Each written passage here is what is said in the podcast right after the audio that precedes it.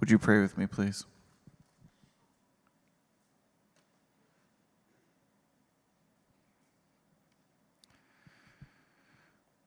Heavenly Father, you are holy and perfect in all your ways.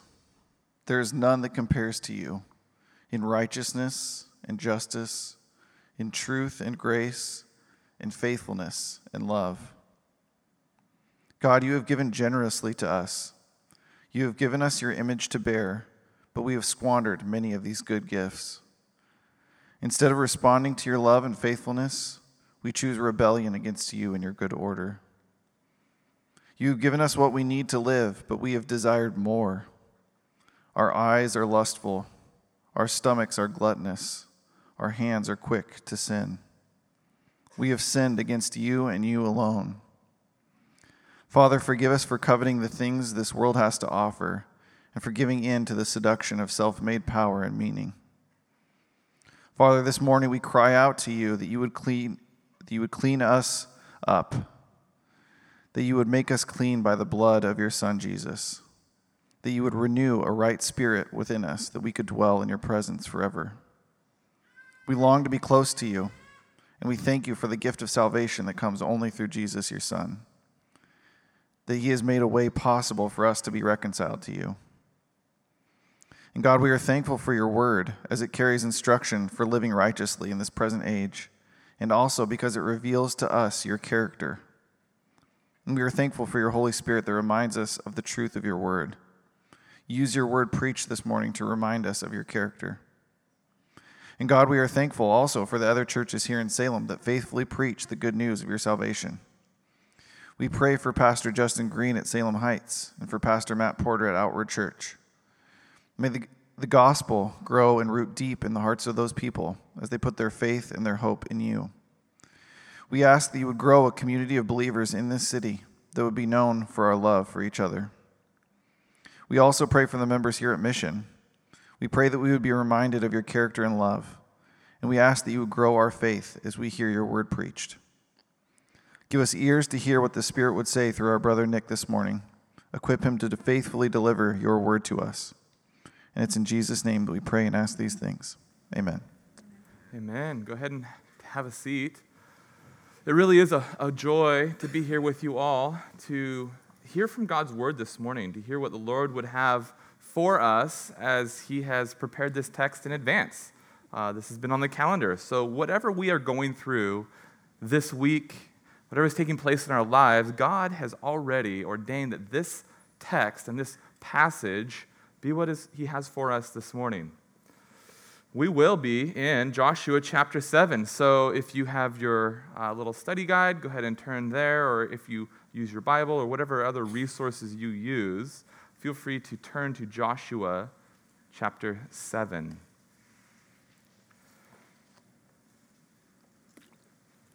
If you turn on your TV and go to your favorite streaming service, look for action movies, you will quickly find that as a society, we love a good comeback. Whether it's John Wick, Taken, Die Hard, Rambo, or my personal favorite, Man on Fire, we are infatuated with the vengeance of a hero who has been wronged. There's something that resonates with us that a, a warrior who is fighting on their, not on their own behalf, but on, on the behalf of somebody who has suffered an injustice, who has been wronged. They have been given a certain set of skills, right? And are able to quickly and efficiently deal with all of the obstacles that stand in their way. And usually there's lots of explosions, not a lot of laughing, right? It's definitely has a certain genre and niche. The plots are shallow, the, the character development poor, and often they are incredibly unbelievable. But boy, do we love watching them. I'm convinced that especially us guys would love to be able to atone for, for all of the wrongs ever done to us and those we love if we could just be one of them, right? If only I could be like John Wick. We watch these movies that Hollywood produces and place ourselves in them, imagining one who would right the wrongs done to us and just kind of create justice in the world. Oh, how easily we forget that we are not the ones who need to go and right the wrongs, but we are the ones who have committed the greatest wrong. And He is the hero then who brings justice. In our text this morning in Joshua 7, we are this is not an easy text to read. It is not an easy text to contemplate. No, it, it deals with a lot of difficult issues, issues that we kind of uh, scratch our heads and wonder how can this actually be true? I really wish this text was more feel good. I wish it was more uh, happy. But it's, it's, it, leaves, it will leave us with a heaviness, and that is the intent that God has designed for it. What we will cover today in Joshua 7 stands in direct contrast to what we saw in Joshua, in Joshua chapter 4 where Rahab had faith that saved her, we will see today a, a, character who stands in opposition to Rahab. Rahab's faith saved her. However, the story today is one of a lack of faith, one that, that condemns even those who have experienced the power of God. For it is God who rights the wrong that is done to him. And he sees all, he knows all, and He is the judge. It is important for us to not lose sight of the purpose of this text. God hates sin. The big idea is this unfaithfulness brings disaster on the people of God. Unfaithfulness brings disaster on the people of God.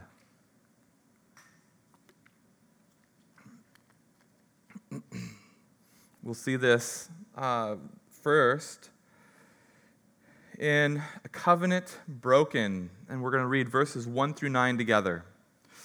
1 through 9, covenant broken. But the people of Israel broke faith in regard to the devoted things. For Achan, the son of Carmi, son of Zabdi, son of Zerah, of the tribe of Judah, took some of the devoted things. And the anger of the Lord burned against the people of Israel. Joshua sent men from Jericho to Ai, which is near Bethaven, east of Bethel, and said to them, Go up and spy out the land. And the men went up and spied out Ai. And they returned to Joshua and said to him, Do not have all the, all the people go up, but let about two or three thousand men go up to attack Ai. Do not make the whole people toil up there, for they are few. So about 3,000 men went up from the people and they fled before the men of Ai. And the men of Ai killed about 36 of their men and chased them before the gate as far as Shebarim and struck them at the descent. And the hearts of the people melted and became as water. Then Joshua tore his clothes and fell to the earth on his face before the ark of the Lord until evening, he and the elders of Israel, and they put dust on their heads and Joshua said, Alas, O Lord God, why have you brought this people over the Jordan at all? To give us into the hands of the Amorites, to destroy us? Would that we have been content to dwell beyond the Jordan. O Lord, what can I say when Israel has turned their backs before their enemies? For the Canaanites and all the inhabitants of the Lord will hear of it and will surround us and cut off our name from the earth. And what will you do for your great name? Israel had been saved from their wandering. They had gone through the process of, of God, that God had commanded of consecrating themselves, of setting themselves apart. And they had already seen the faithfulness of God. The Jordan River had been stopped, Jericho had, been, had fallen. They were at the pinnacle of victory. Right after Jericho fell, the people of God then turned their attention to the next city, Ai. God commanded uh, that Jericho and all of its inhabitants and all of the possessions that were there of the city be burned. It was sort of a first fruits offering to God, right? The first city of the land was to be offered to the Lord. It was devoted to Him and it was meant for destruction. But right away, in verse 1 of this chapter, we, as the reader, are told that Israel did not obey God's command. It literally means and says that they were unfaithful to him. So we have this picture of God's faithfulness in delivering them and the people's unfaithfulness. And while the people are held responsible, it was an individual by the name of Achan who broke rank and disobeyed the command that God has explicitly given to the people. Because of this disobedience, because of one man's sin, the whole nation would suffer. The covenant that God had established with his people was that they were to obey, to obey his every command, to follow his every word. And they failed to do this on account of one of their members. As the story unfolds, we see a similar a situation as what happened with Jericho. Israel strategized, right? There was uh, spies that were sent out. They were sent out to scope it out to say, okay, can we take them? Ai was a much smaller city, and so um, the re- report was favorable. Only, only a few thousand men, only 3,000 men need to go. We've got them. We've got them. And what we see is that they attacked and they were soundly defeated. What we don't see in this text is Joshua consulting God, consulting the, the, the leader of God's army. And one has to question whether or not this defeat was because he didn't pray and consult with God. That's the question that the readers left. But we are told very clearly that the defeat was on account of the fact that they disobeyed God, that one of them did not follow his commands. God was angry with this, the, the, the entire people because of the sin of one person. And if Joshua had turned to the leader of the army of the Lord, one has to wonder what the outcome would have been. Would it have been different? he didn't. And God's people suffered because one person had hidden sin in their life. Achan had become like a Canaanite. He had hidden the things devoted for destruction, and the people of Israel had become like them as well. The language uh, used at the end of verse 5, if you look at verse 5, is what uh, has been used of the people of Canaan this whole time. Where we even heard Rahab say, The people are, are melting and hiding before you. They, they know what's coming. The roles were reversed. The people of Israel's hearts melted like water, and they hid.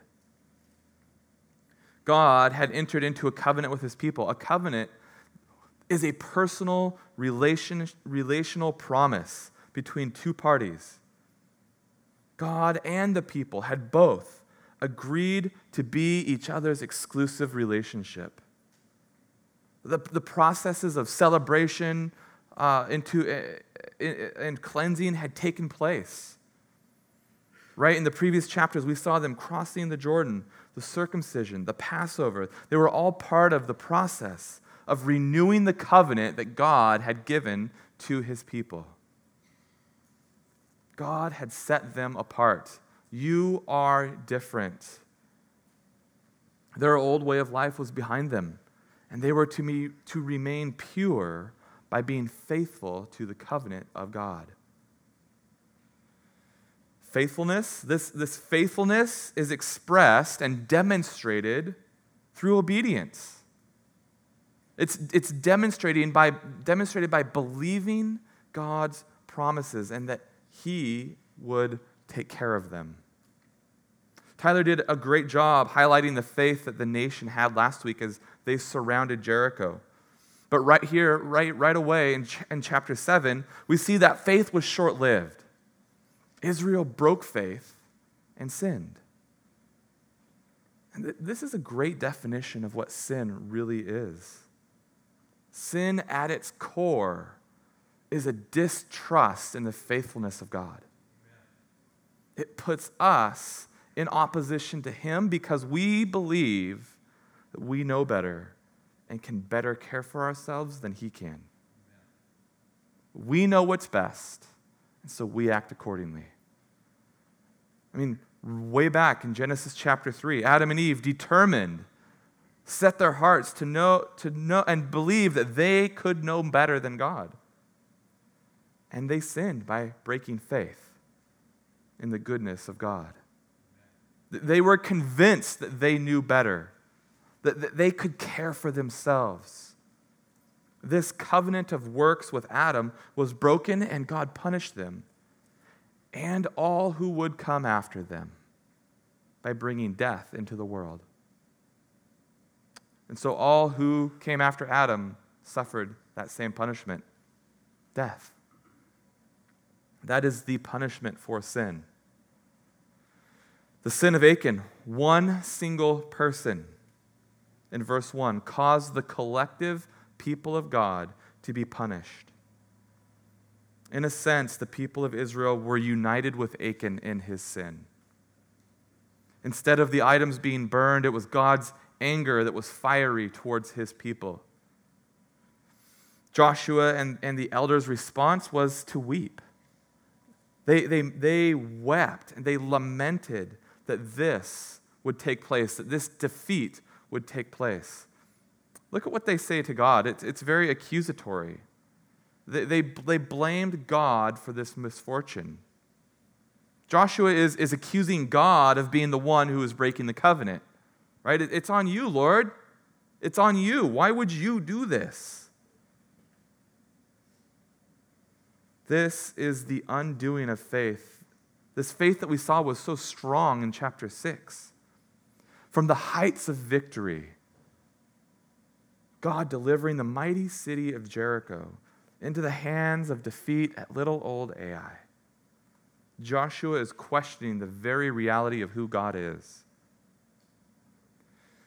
Instead of looking at himself or, or even at the people who are following him, he presumed that that this must be God's fault. I mean, after all, we didn't do anything. Now, as the reader, we actually know what happened. We have a, a behind the scenes view of that sin that caused this break. Joshua didn't have this. And so he's operating under, uh, you know, only what he knows to be true. How, how easy is it to doubt the faithfulness of God? Just like Joshua. It is very, very easy. If you are anything like me, you forget the faithfulness of God far more than you would like to admit. I mean, I can be reminded on a Sunday of His provision, of all that He's given me, and on Monday believe that I have to worry about Tuesday. We go through our weeks forgetting that we are commanded to rest we can quickly forget that He has provided time and time again and believe that I must take care of myself. We easily doubt the covenant faithfulness of God. What does it look like in your life? What does, how are you attempting to provide for yourself by doubting the promises of God? When He doesn't follow through, do you look at him and, and blame him and question him. I mean, God does, right, allow bad things to happen. But remember that our sin brings a trouble of its own. We have to hold both in tension. It very well might be that hidden sin in your life or in the life of another is causing trouble to come upon you as we bring our problems to God and question His goodness, hold in an open hand that, that we might have some responsibility to bear in that. When we lament sin and brokenness, we always must end back trusting in the faithfulness of God. Joshua didn't do that. He had to be reminded of it. And as a reader of the story, I'm wondering how does God respond? I mean, I know Joshua's wrong. And he was pretty pointed with God. Well, let's look at point number two, and we see this in verses 10 through 21. Covenant charges. The Lord said to Joshua, Get up. Why have you fallen on your face? Israel has sinned. They have transgressed my covenant that I commanded them. They have taken some of the devoted things. They have stolen and lied and put them among their own belongings. Therefore, the people of Israel cannot stand before their enemies. They turned their back before their enemies because they have become devoted to destruction. I will be with you no more unless you destroy the devoted things from among you. Get up, consecrate the people, and say, Consecrate yourselves, for tomorrow, for thus says the Lord God of Israel, things are devoted, there are devoted things in your midst, O Israel. You cannot stand before your enemies until you take away the devoted things from among you. In the morning, therefore, you shall be brought near by your tribes, and the tribe of the Lord shall take by lot, shall come near by clans, and the clan that the Lord takes shall come near by households, and the household that the Lord takes shall come near, man by man. And he who is taken with the devoted things shall be burned with fire he and all that he has, because he has transgressed the covenant of the Lord, and because he has done outrage, an outrageous thing in Israel. So Joshua rose early in the morning and brought Israel near, tribe by tribe, and the tribe of Judah was taken. And he brought near the clans of Judah, and the clan of the Zerahites was taken. And he brought near the clan of the Zerahites, man by man, and Zabdi was taken. And he brought near his household, man by man, and Achan, the son of Carmi, the son of Zabdi, the son of Zerah, of the tribe of Judah, was taken. And Joshua said to Achan, My son, give glory to the Lord God of Israel and give praise to him. And tell me now what you have done. Do not hide it from me. And Achan answered Joshua, Truly, I have sinned against the Lord of God of Israel. And this is what I did when I saw among the spoil a beautiful cloak from Shinar and 200 shekels of silver and a bar of gold weighing 50 shekels. Then I coveted them and took them. And see, they are hidden in the earth inside my tent with the silver underneath. God's response to Joshua get up off the ground, dust yourself off, and go take care of this issue. Why would you accuse me? The reason Israel can't fight, the reason you lost, is because you broke faith in our covenant. Israel has sin in the camp, and the defeat has come because one bad apple spoils the whole bunch. God takes sin seriously. Sin is a, a, deep doubting of his goodness, of his faithfulness. And so that very night, Joshua was commanded and into the next morning, he begins restoring the holiness of the people, of setting them apart. They were now defiled because of their disobedience. And so in verse 13, God commands them to do this, to go and re up on their covenant promise. And God gives Joshua this plan, and, and as the people are brought in front of Joshua, somehow God reveals to him the tribe. God reveals the family. God reveals the house that had disobeyed. Now, all of this time, as the finger kept getting closer and closer and closer and closer, Achan could have said, it was me, right? I'll save us the trouble. I'll own up. I'll fess up. I will uh, take this on myself. But he didn't. He played this out to the very end. Once again, one has to wonder what if he had stepped forward? Would God have accepted that? Would acting sooner have brought God's grace into his life?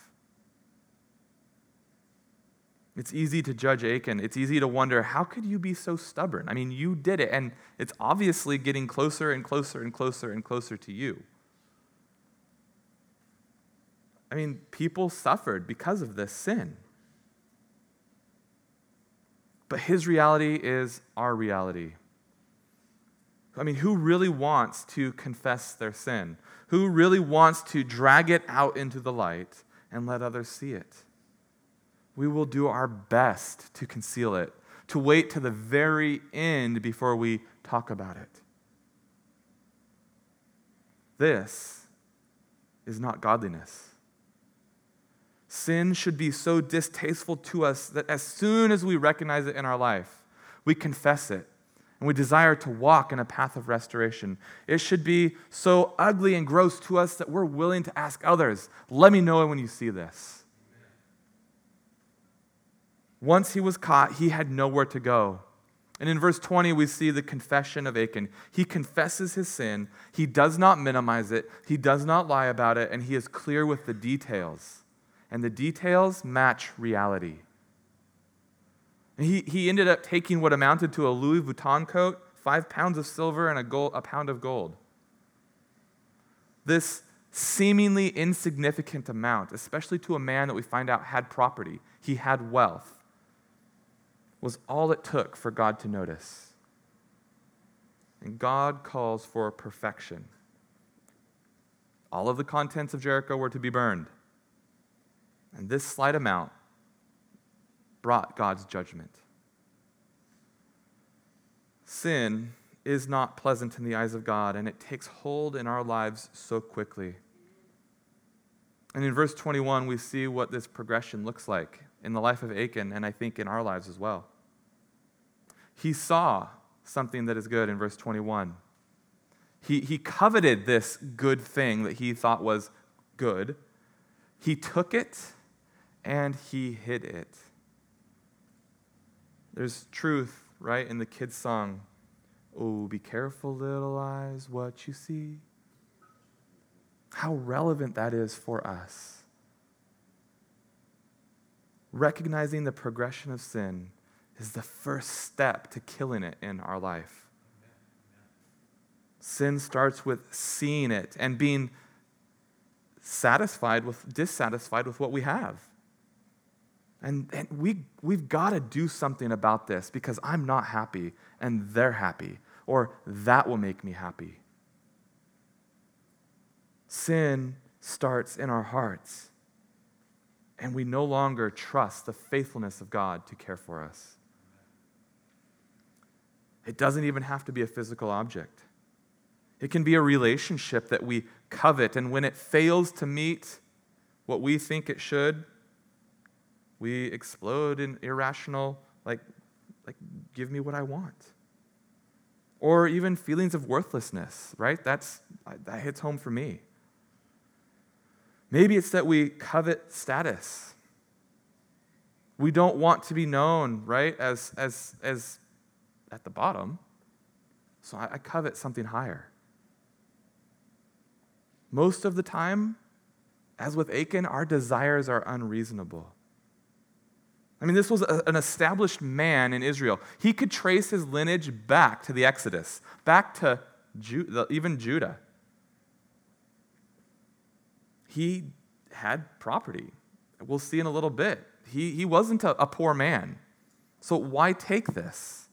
It didn't make sense. Sin is senseless, it is sneaky and it is deceitful.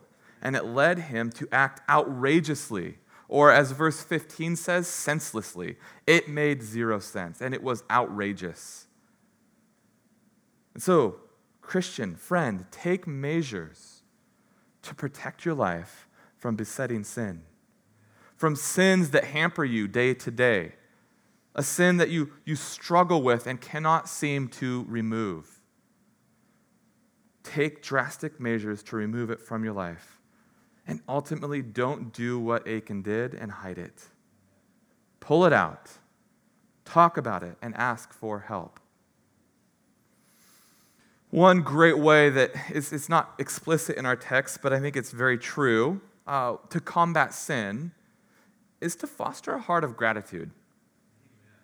Sin cannot live in a life that is grateful to God for what it has been given. So thank God for the gifts that He has already given you.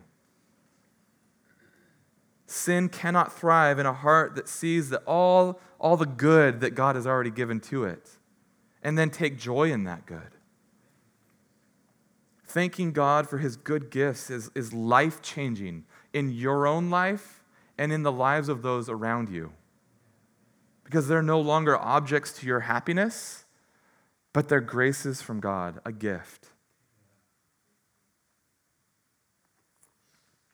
I would encourage you to apply this to your unique situation. No matter what it is that you deal with day in and day out, what sin hampers you, what your Achilles heel is, kill that sin by being grateful.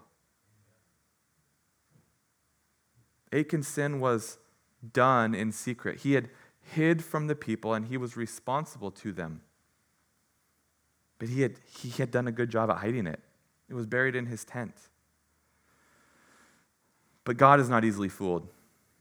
God knows all, sees all, and cannot be deceived. Look at uh, on the screen Jeremiah 16, verses 17 through 18, about this is God talking.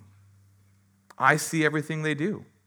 They cannot hide from me the things they do. Their sin is not hidden from my eyes. Proverbs 28, 13 is kind of this, this heavy. If you hide your sins, you will not succeed. Friend, your sin, the one that only you know about, the one that maybe your spouse doesn't even know about, God sees it. God knows that sin, and judgment is coming. The question is, what will you do with this reality? Achan's sin had affected the people that were around him. We will see that that becomes even more of a reality. But Israel had been defeated, and 36 people had died because Achan had disobeyed God and sinned. If you are part of this church, your sin doesn't just affect you. It affects the people of God. Amen. Turn with me in your Bibles to 1 Corinthians chapter 5. 1 Corinthians chapter 5.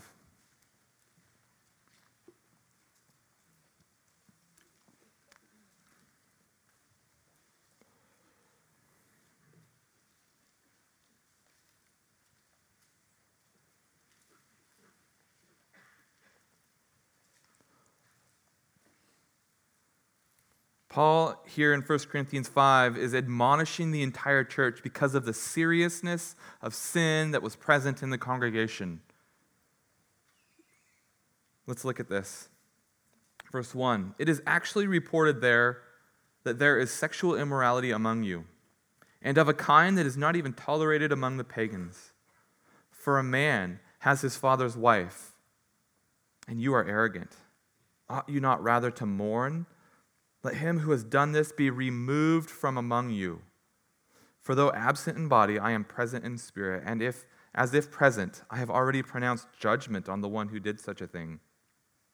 When you are assembled in the name of the Lord Jesus, and my spirit is present with the power of our Lord Jesus, you are to deliver this man to Satan for the destruction of the flesh, so that his spirit may be saved on the day of the Lord. Your boasting is not good. Do you not know that a little leaven leavens a whole lump? Cleanse out the old leaven from among you, that you may be a new lump, as you really are unleavened. For Christ, our Passover lamb, has been sacrificed. Let us therefore celebrate the festival, not with the old leaven, the leaven of malice and evil, but with the unleavened bread of sincerity and truth. I wrote to you in my letter not to associate with sexually immoral people, not at all meaning the sexually immoral of this world, or the greedy and swindlers or idolaters, since you would need to go out of the world. But now I am writing to you not to associate with anyone who bears the name of brother if he is guilty of sexual immorality or greed, or is an idolater, reviler, drunkard, or swindler. Not even to eat with such a one. For what have I to do with judging outsiders? Is it not those inside the church whom you are to judge? God judges those outside. Purge the evil person from among you. Even in the New Testament, God takes sin in the people of God seriously, very seriously. And we could spend weeks talking about 1 Corinthians 5 and its implications in our life and our church, how we should relate to one another. But the point is clear The people of God are to not be known by their sin. And the church of Corinth was tolerating this sin. It was, it was not even hidden. The world was disgusted and would have been disgusted by this sin. And it was affecting the entire congregation. Sin, even in the church, is breaking faith in the God who saves. This is the point of church discipline. Church discipline tells the world and the church that we take sin seriously, that, that we are different from the world, and that our hope isn't in what we can get and what we have and what we can fight for and pursue and consume. No, our hope is in something more. Our hope, our faith, is in a promise that God has given to us. All right, back in Joshua, when Achan was finally selected, look at Joshua's response in verse 19. I'm going to read this again. Verse 19 My son, give glory to the Lord God of Israel and give praise to him. And tell me now what you have done. Do not hide it from me. I mean, can you imagine your parent walking into your room ready to discipline you and saying, Hey, I caught you. Let's thank God for this. I mean, it seems a little backwards, right? Joshua was clear. Your sin being discovered is something to give God glory for. Believe it or not, it is a grace and a mercy from God to show us our sin. To hide your sin is to hide from the very presence of God. But when God draws near to you, he reveals to you who you truly are. And it is a grace that he does so. It is a sign that he wants you in relationship with him, and you have the gift of being able, he's given you the gift of being able to see your sin. This is why fighting sin is an ongoing battle in our life. God continues to graciously show us who we are, and we grow in our relationship with Him. When sin is found out, this is the first, path, or first step in the path to restoring a relationship with Him. To thank Him. Lord, thank you for showing this to me. Yeah, it's hard. Yeah, it's bad. Yeah, there's a lot of destruction. But thank you because you have shown it to me. And so give praise to God when He opens your eyes and shows you the depth of your sin, when your spouse, when your child, when your friend comes to you and say, "Hey, I've noticed this thing." Oh yes, it is no easy thing to come face to face with your own issues. But remember, God only disciplines those whom He loves. And that is a comfort. Sin demands that we hide it, like Adam and Eve, right? They hid their sin. Like Achan, he hid his. Sin demands that we give our lives to protecting it, to cover it up, to act as if everything's okay. Achan, when he was finally caught, responded in repentance. But it was too little and it was too late. He had had ample time to repent. And as tribes and families and houses were marched in front of Joshua, he could have turned, but he did not. And God holds the leaders of his people and the leaders of families accountable. And Achan was both a prominent figure in Israel and a leader of his own home. His breaking of the covenant of God would carry consequences. Look at verses 22 through 26 covenant consequences. So Joshua sent messengers, and they ran to the tent, and behold, it was hidden in his tent with the silver underneath. And they took them out of the tent and brought them to Joshua and to all the people of Israel. And they laid them down before the Lord, and Joshua and all Israel with him took Achan the son of Zerah, and the silver and the cloak and the bar of gold, and his sons and daughters, and all his oxen and donkeys and sheep and his tent and all that he had. and brought them to the valley of Achor. And Joshua said, Why did you bring trouble on us? The Lord brings trouble on you today. And all Israel stoned him with stones. They burned them with fire, and they stoned them with stones. And they raised over him a great heap of stones that remains to this day. Then the Lord turned from his burning anger. Therefore, to this day, the name of the place is called the Valley of Achor. This, this section of verses begins with a sense of urgency. The messengers ran to the tent, right? It was, let's hurry, let's go. We, this is time is of the essence. Sure enough, underneath this tent were all of the items that Achan had taken and had confessed to taking. Sin, though, still brings consequences. Just because repentance happens doesn't mean consequences go away. Amen. Tolerating sin in one's own life brings trouble. And the trouble with sin is that it is very troubling. It is a personal breaking of the relationship with God. Achan and his entire family and all his possessions, right? We see that he's a man of stature, he's a man of wealth. They were burned and buried in stones. And the valley Achor literally means trouble. Now, this part of the text, I have to admit, is difficult for us to understand. It leaves us with questions. Why, why were his wife and kids punished? Was this okay? How can this take place? Some even hypothesize and believe that Achan's family did know about the treasure that was stolen. I mean, how could they miss six pounds of silver, a really nice Persian coat, and a pound of gold that had just come into the tent. I mean, that, that alone would have been difficult to carry back.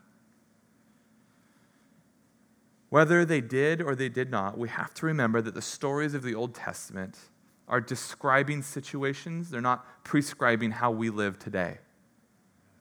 It is not okay for us to participate in this, right? Throughout church history, the church has believed at certain times that it is okay for them to punish sin in similar ways. But it is clear in the New Testament that this is not okay and it was wrong. What is being described and pictured is that sin and the trouble it brings is passed down from father to children, from generation to generation.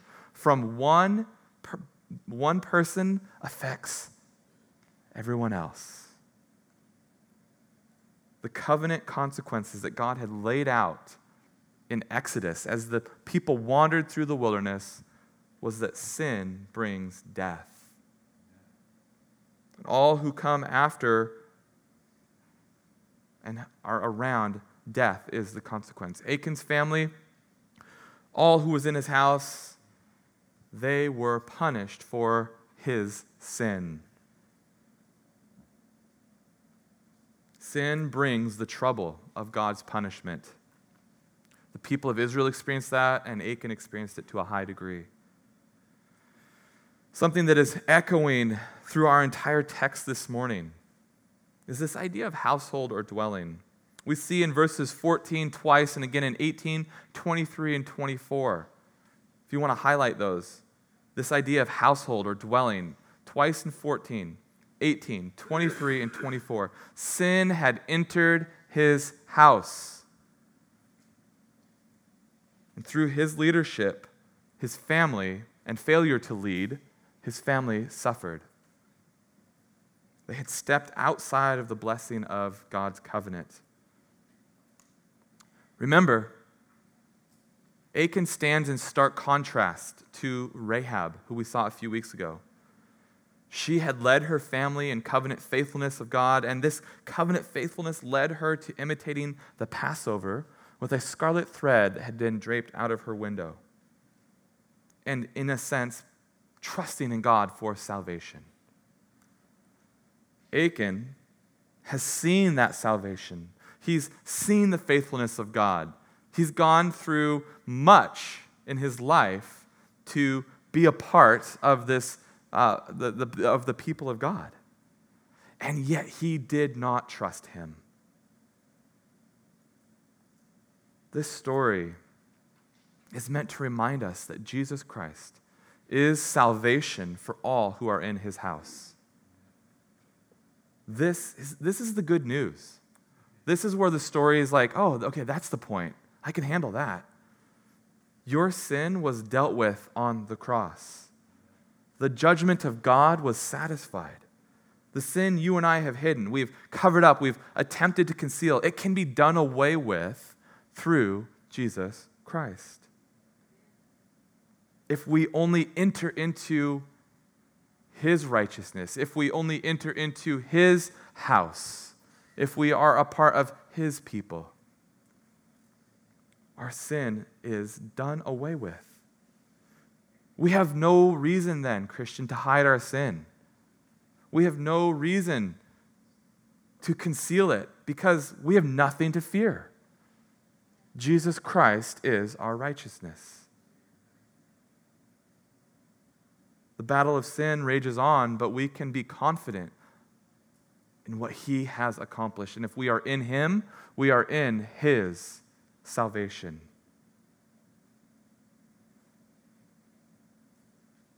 The warning from Achan is that sin has far reaching consequences. One can be part of the people of God, one can see the power of God, they can profess to know God, and still not truly know Him, not with their heart. Always be attempting to combat this, always be pressing against it. Talk about it. Grow in your thankfulness for what God has given you and continually guard the eyes of your heart. Remember, oh, be careful, little eyes, what you see. Let's pray. Lord, we thank you that you are a God who has not left us alone, but has shown us who we are. And Lord, I pray that even today we would respond with a new sense of urgency in dealing with the sin in our life.